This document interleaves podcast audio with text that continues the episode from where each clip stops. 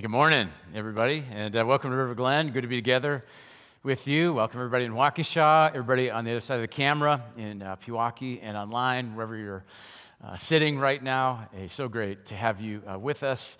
Uh, we're going through this, uh, this, new series, or this series called Battle Ready. We've been, we've been going through the New Testament book of Ephesians. We're calling it Battle Ready because everybody faces battles and struggles at every stage in life. I think if we asked everyone here, what are you struggling with right now? I would bet that 95% of you could pinpoint it uh, right away. Some of you would say, it's my job. I don't like my, my, my job, or I'm having a, a health a struggle, or my kid, my grandkid.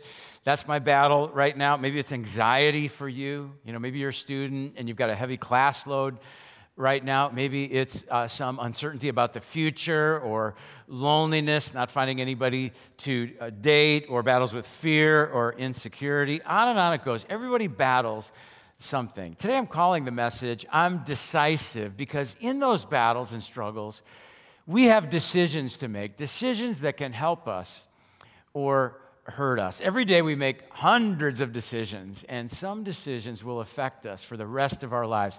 Author Erwin McManus puts it this way most of us can summarize our lives around five or six defining decisions, decisions that if we had chosen differently would have radically altered our lives. True, isn't it? One bad decision can cause years of regret and stress. One good decision can produce a lifetime of blessing. I made the best decision of my life at the age of nine. At the age of nine, I made a decision to commit my life to following uh, Jesus. And Jesus has been my Savior, my forgiver, my leader, my source of wisdom. Best decision I ever made in my entire life. Second best decision was when I asked Marnie Norton to marry me. Yeah, just a phenomenal uh, d- decision. Uh, not sure on her part, but it's been great for, for me. And it set my, those two decisions set my life on a path that would be radically different if I would have chosen otherwise. We have a lot at stake in the decisions that we make. What college should I go to? What job should I take? Should I go out with him? Should I go out with her? Is this the person I should marry? How many kids should we have? Is, where's the right place for us to live? Should we, should we rent? Should we own? What is God's will for my life? Making decisions is probably one of the main causes of stress in our, in our lives. Maybe some of you remember these uh, children's books are called uh, Choose Your Own Adventure. Remember these? They're very, they're very, very popular for kids. They've got a ton of these at the library. As you go through the book, you have to make decisions. And so, for example, you've got a pack of wolves uh, chasing you. An older woman invites you into her house to escape. If you accept her invitation, go to page 13. If not, go to page uh, 20. You accept her invitation and you find out that she's a witch and you're under a spell and she wants to cook you in a pot of stew. And you're like, if only I would have known. And that's how many people see God's will for their life. It's like they got two doors two options, and one choice leads to peace and prosperity, the other to doom and destruction. And we think, if, if only I had known. Now, as you get older, you realize you can go to the back of the book and you can choose the ending that you really like best, and you can work your way backward. And uh, we're like, if only you could do that in life. I'll tell you, one of the, one of the things that has always surprised me uh, working as a pastor and talking with people, people who are making important life decisions, is how many people make major life decisions based on emotion or coincidence or uh, random chance. Kind of reminds me of one of these toys. Remember this thing here, the, uh, the magic uh, eight ball? You know, this is how uh, some people uh, view God. We want God to be like our magic eight ball, where I'm going to ask you a question, God, and I want you to give me the answer, you know, right now. Like, uh, you know, God, will people like my message uh, today? Uh, ooh, concentrate and ask again. Yeah. Um, I'm going to move on. Uh, uh, God, will the, uh, will the Chicago Bears win today? Um, most likely. Oh.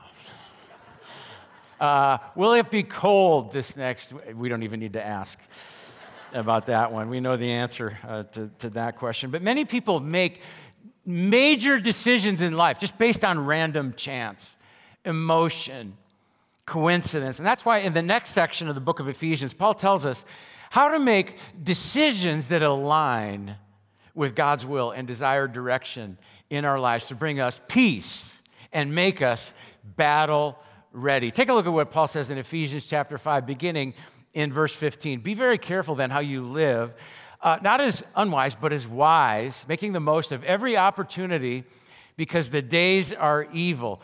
Uh, Therefore, do not be foolish, but understand what the Lord's will is. Uh, Paul says, be very careful to make wise decisions. He says, because the days are evil. Yeah, uh, in other words, this world's not neutral. There is evil in the world. That's why people, that's why some people lie, steal, cheat, abuse, rape, murder.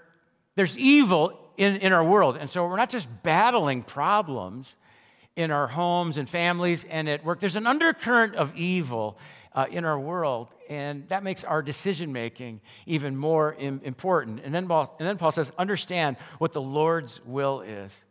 But, but, but here's the question that you know, many people want to begin with. Uh, they start with this question What is God's will for my life? Take this job or that job, move here, move there, go to this college or that college. We want God's specific direction for my life. But I think what Paul is telling us in this verse is that a better question to begin with is what is God's will? Because the answer, you find the answer to what is God's will for my life by first finding the answer to the question, what is God's will?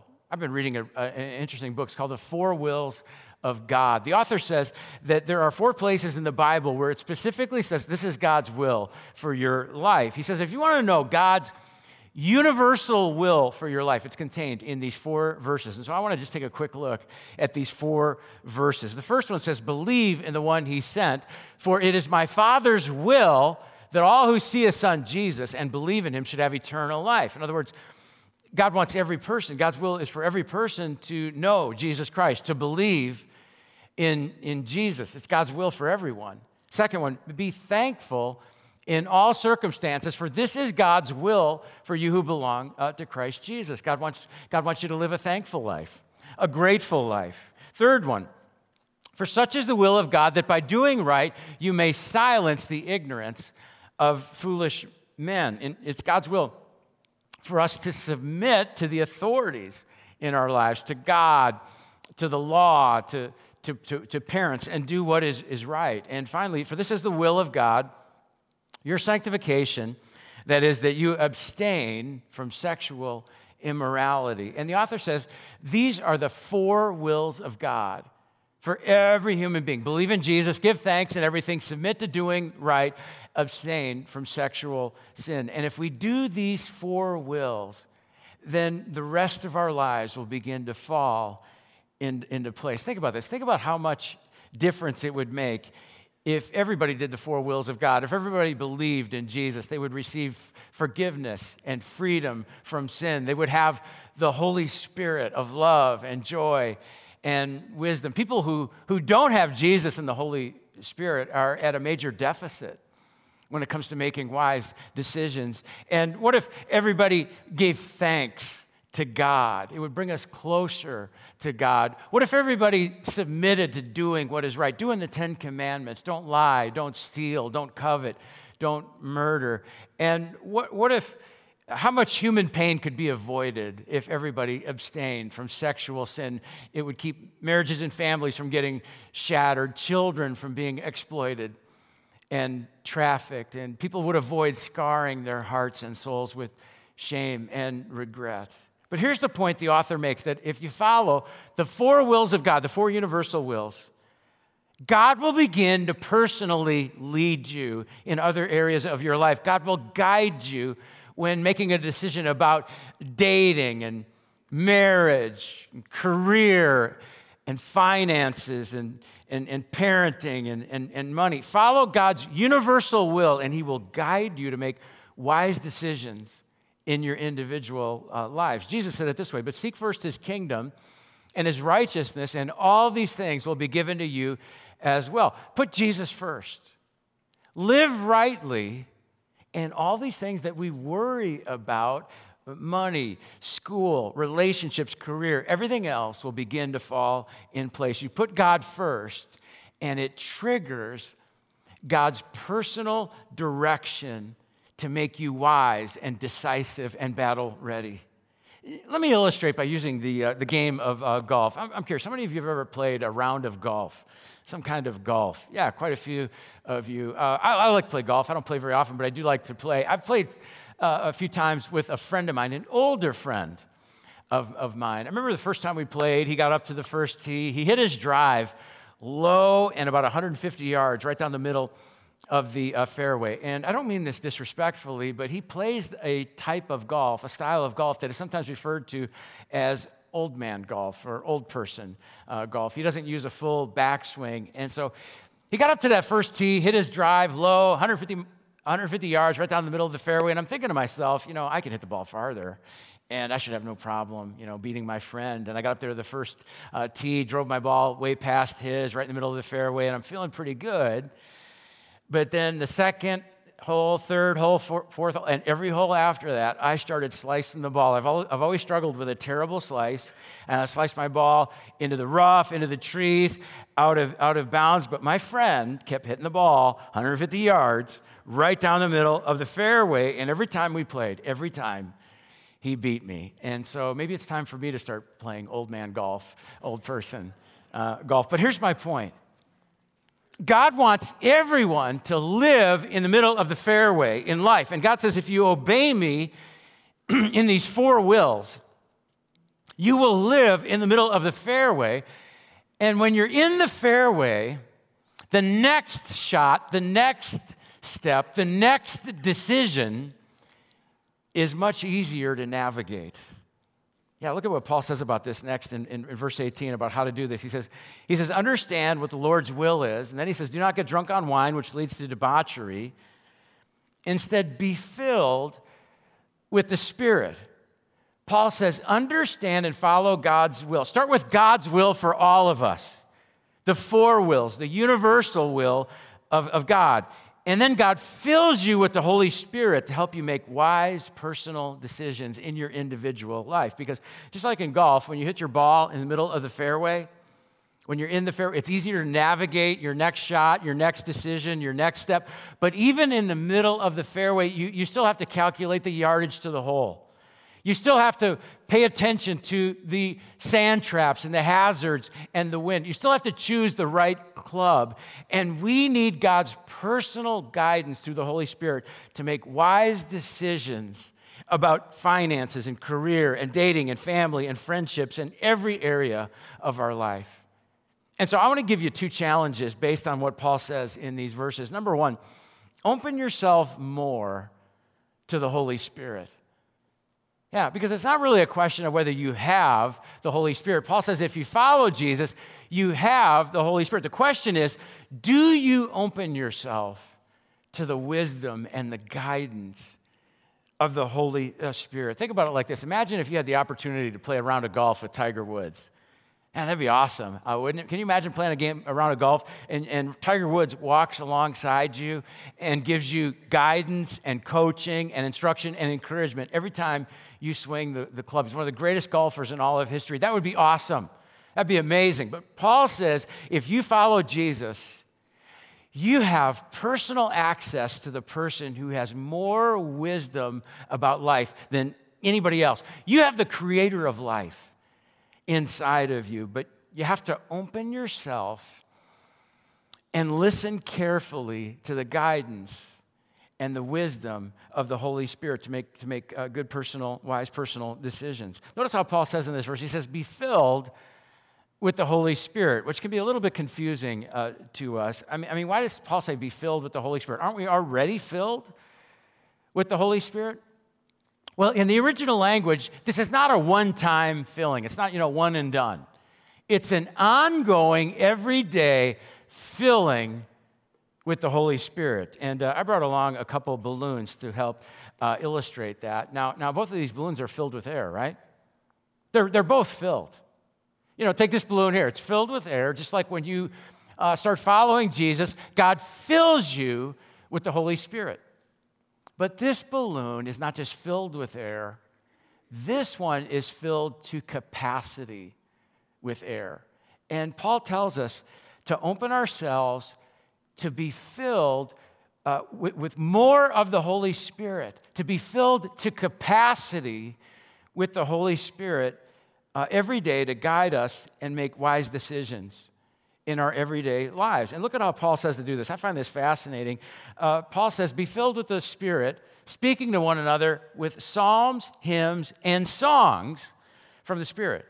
Sing and make music from your, from your heart to the Lord. Isn't that interesting? Paul connects making music and singing and teaching to getting filled with the uh, Holy Spirit. In the first century church, they would gather together and they would do this. They would sing together, just like we do in our weekend uh, services. Now, they didn't probably have electric guitars and LED uh, lights and, and hazers like, like, like we have, but you made, I want you to know, you made a great decision to join us and gather with us here today because one of the ways that we open ourselves to be filled with more of the Holy Spirit is to make music and sing songs about what God has done for us and sing songs about the good news of Jesus. It opens us up to the Holy Spirit and fills us with joy and peace and wisdom and makes us battle ready. Here's another way to open yourself more to the Holy Spirit just make it a prayer request in your daily prayers. In fact, I've got a prayer here, and uh, I want to ask you, I want to invite you to say this out loud with me. Let's pray this prayer, prayer together on the count of three. One, two, three. God, I am open to your Holy Spirit. Make me ever aware of your presence dwelling in me. Transform me to be more like Jesus and guide me to make wise decisions. God, I am open to your Holy uh, Spirit. We wrote that prayer on a card, and th- we're, we're going to have people at the door handing that out. I hope you'll take one and pray that prayer every day and open yourself to being filled with more of the Holy Spirit. And when the Holy Spirit fills you, the Spirit gives you new thoughts and new ideas and new promptings that'll help you make wise uh, decisions. Nehemiah is a great example of this. Nehemiah uh, knows that God wants him to go to Jerusalem and rebuild the walls around the, city. But if you go back to the book of Nehemiah in the Old Testament and you read it from cover to cover, you won't find one time where God verbally tells Nehemiah to do that. Nehemiah says, I prayed to the Lord and he put this on my heart. And one of the ways that God guides us and helps us make wise decisions is by putting a burden, a desire, a passion on your heart through the Holy Spirit. So open yourself more to the Holy Spirit. And here's a second challenge for making uh, better decisions deepen your wisdom pool. Deepen your wisdom pool. Paul says, be very careful then how you live, not as unwise, but as wise, making the most of every opportunity. I wonder, where do you get your wisdom from? What, what do, you, what do you read? What do you, what do you listen to so that when you come to a crossroads in life, you almost automatically know what to do because you have deepened your wisdom. You have increased your, your wisdom. I came across a short video from a late night TV show where the host went around to staff and asked them to read text messages from their mothers. Yeah, just random text messages from their uh, mothers, uh, just, for, just for fun. It's a short video. I want you to watch it, and then I'll come back up and make a point.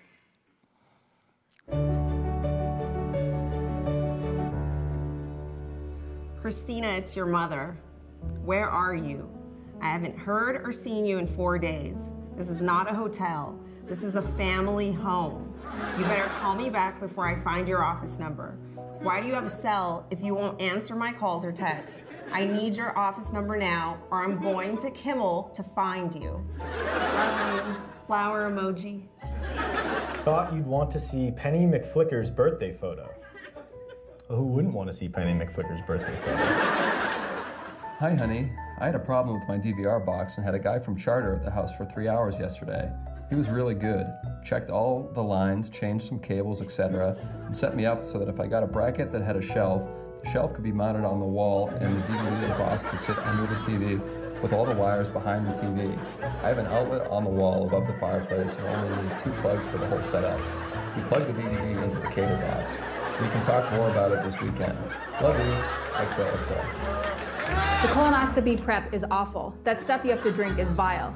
The good part is I lost four pounds, so now I'm down to 137. Yeah, I laughed at that. Uh, but the point I want to make is that for some people, uh, texting is their only source of wisdom. They send a text, they receive a text, they fiddle with their text, manage their text all day long. And, uh, you know, this is a great tool. This is an amazing tool. But some people, all they do is text, Google, scroll through social media. They don't, they don't read books, they don't read scripture, they don't seek uh, wisdom from godly people. And that's why many people make major life decisions uh, based on chance or emotion or just uh, coincidence. But we have access to God's word and God's spirit and God's wisdom.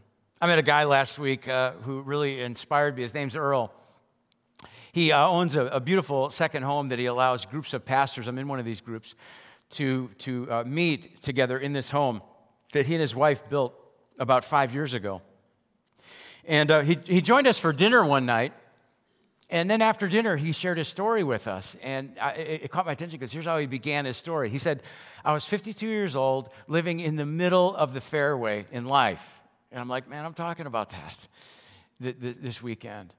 He said he followed Jesus all of his, his life, had a great marriage uh, for uh, 30 years, three kids and a very successful career. But right after they built this beautiful home, the second home where they planned to retire early, his wife died uh, uh, suddenly, unexpectedly. Earl felt devastated. He and his wife were very close, partners in, in life. But he chose to be grateful for the 30 years of wonderful marriage that God gave him. And he turned to God for wisdom. He said he used to view scripture reading as just you know, something on his list to check off each day. But now he wants to start his day reading and reflecting on scripture because it provides companionship with God and guidance and wisdom for his life. It also got my attention because he mentioned a book that I'm reading myself. I'm halfway through it. And if you want a good book to help you read scripture and uh, deepen your wisdom. I would recommend this book. It's by Tim Keller. It's called God's Wisdom for Navigating Life. He goes through the Old Testament book of, of Proverbs, which is a great book of wisdom. And Earl also got more connected in his church and in a life group. Recently, they asked him to become an elder, a leader in the church, which was a difficult decision for Earl because he wasn't sure if he was ready. But he leaned into the wisdom of godly people in his life. And they said, we all, and every one of them said, We think you're ready. And he said, Yes. He went through a devastating loss four and a half years ago. But he lived in the middle of the fairway, and that made the next decision, the next step, easier to navigate. And he's found joy and, and peace more than he ever imagined or ever thought he could experience uh, uh again. I would say the biggest difference between people who thrive and flourish in life and those who don't.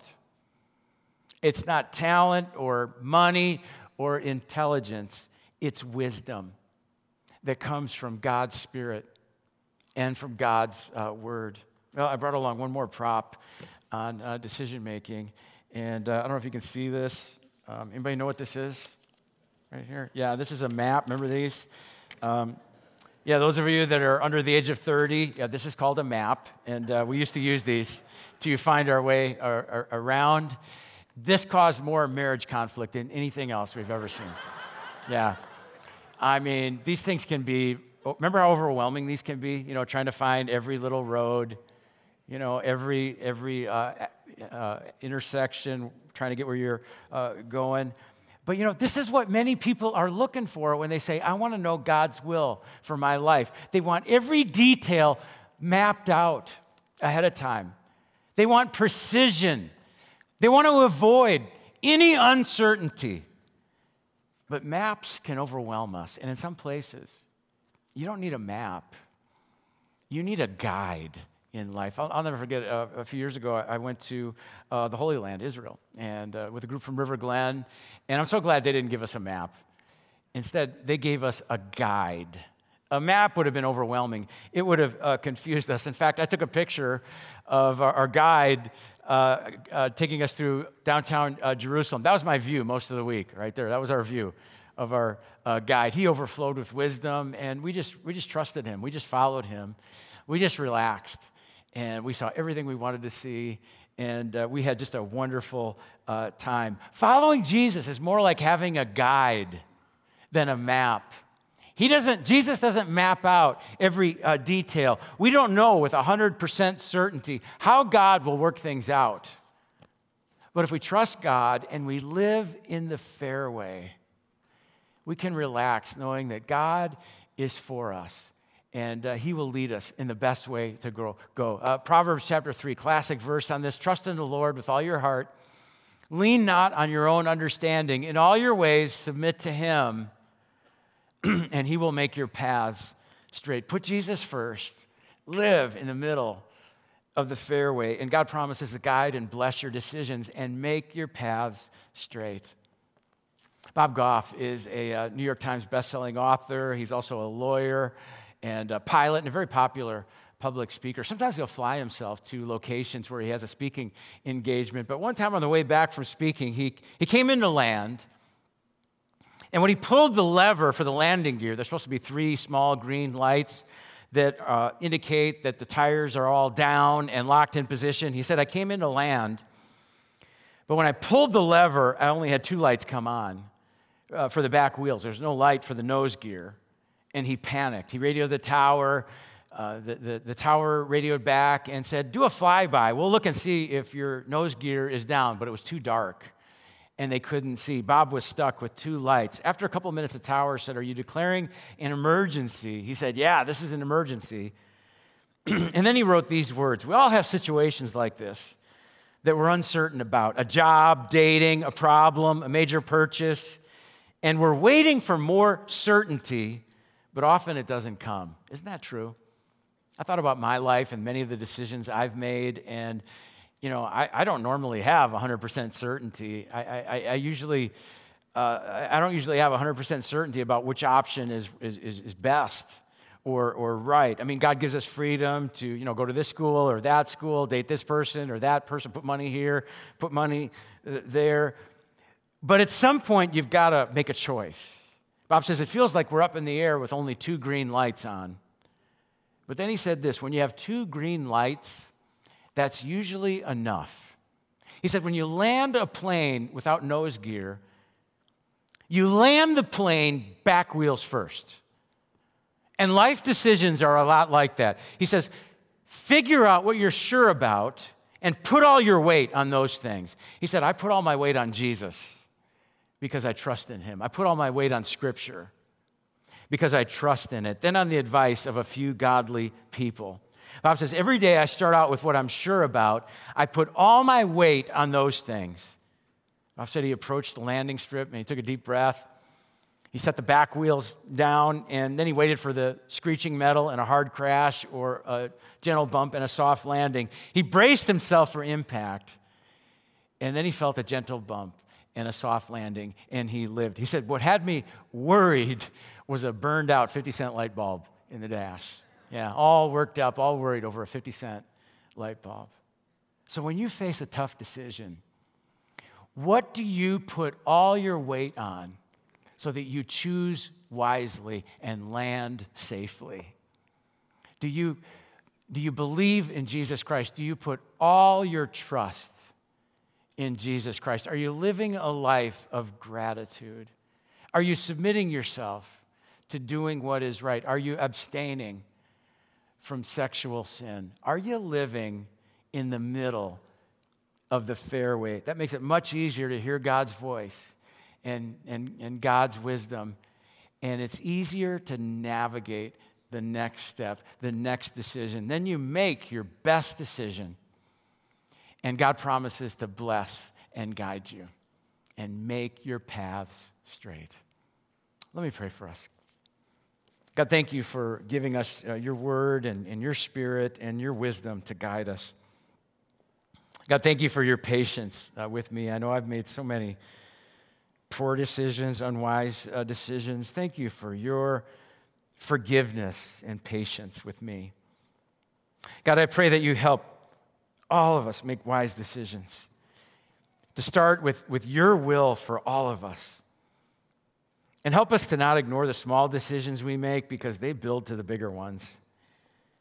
God, we open ourselves to more of your guidance and leadership and more of your spirit and wisdom for leading our lives.